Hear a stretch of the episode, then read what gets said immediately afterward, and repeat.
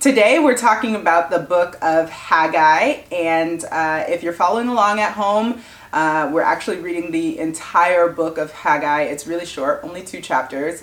And today's featured food is flour and oil. Actually, cakes made of flour and oil. Yes. Yeah.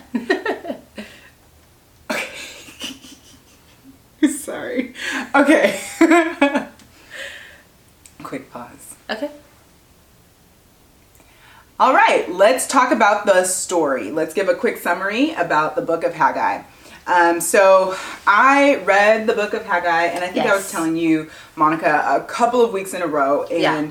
I just really could not get it. It's a really short book, it's only two chapters, it's maybe a 15 minute read. Yeah. Um, but I read it maybe like 17 times, and it just didn't click. Um, and so then I did a little bit of research and I was like, oh, this book really help, works well in the context of history or in Yes. the context of other things that were happening in the Bible. Yes.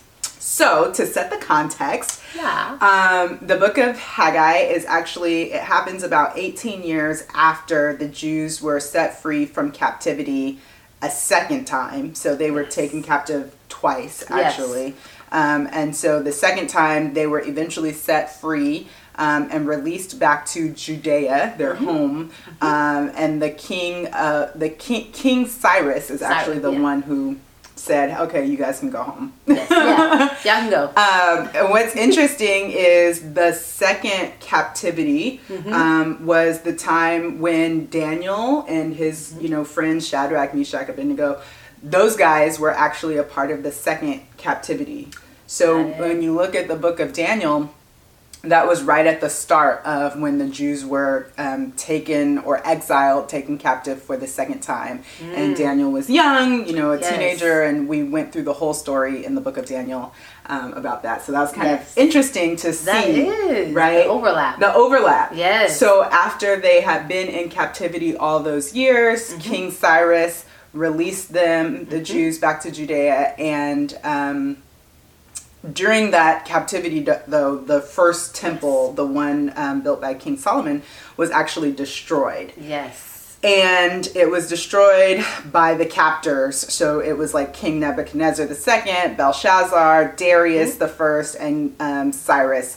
Uh, and so what we find now Yes. in Haggai, um, just to recap the story, um, they've been released. It's 18 years, and and Haggai the prophet is like, listen, God really wants us to rebuild this temple. Right. Um, it is a symbol of like our culture and our ways of doing things.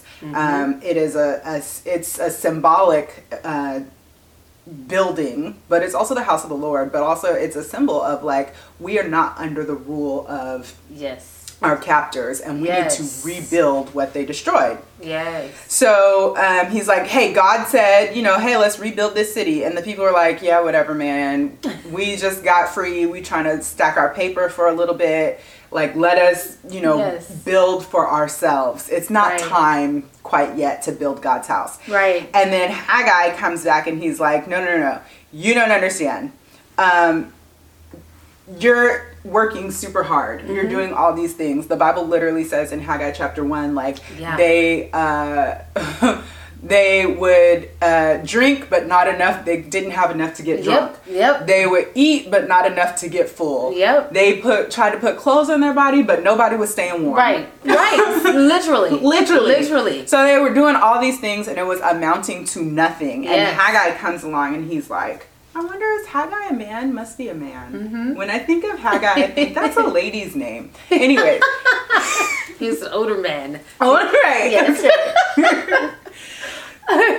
So Haggai. That's a good question, though. right, right? ah, okay. But then Haggai was like, no, no, no, you don't understand. The reason you're working so hard and nothing is working out Mm-hmm. yes. is because God has declared because of your stinginess, because you haven't rebuilt God's temple. That's it. Um, I've made your land dry, and I've made your crops skimpy, and I've brought drought to you. Mm. right. That's And right. nothing that you do will thrive. Right. Like Miss Seeley said in The Color Purple. till you do right by me. That's right.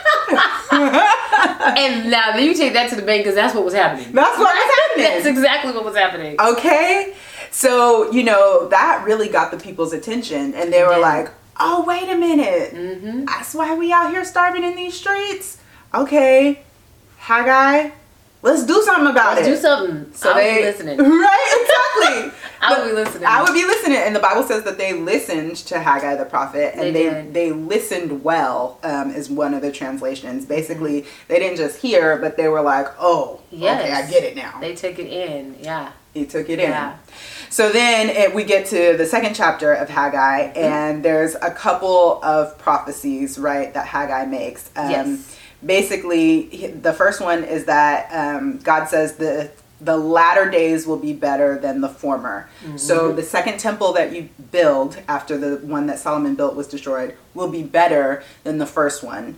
Um, then he al- two months later, two months and three days, according Yes. to the text, Yeah. um, another prophecy comes out that says, um, now that you've started rebuilding the temple, Yes. um, God's decree is that you can count on a blessing. Yep. You will be blessed. Take that to the bank. Yes. You Okay. can take it to the bank. Yep. Take it to the bank. And then the fourth and final prophecy in Haggai um, is also in chapter two that Zerubbabel, who was the the governor of Judea at the time, Yes. the person in authority who oversaw the rebuilding of the second temple, Yes. um, the prophecy was that God would make that person his personal servant as a reminder to everyone that Mm-hmm. huge. Mm-hmm. God's right. That's huge.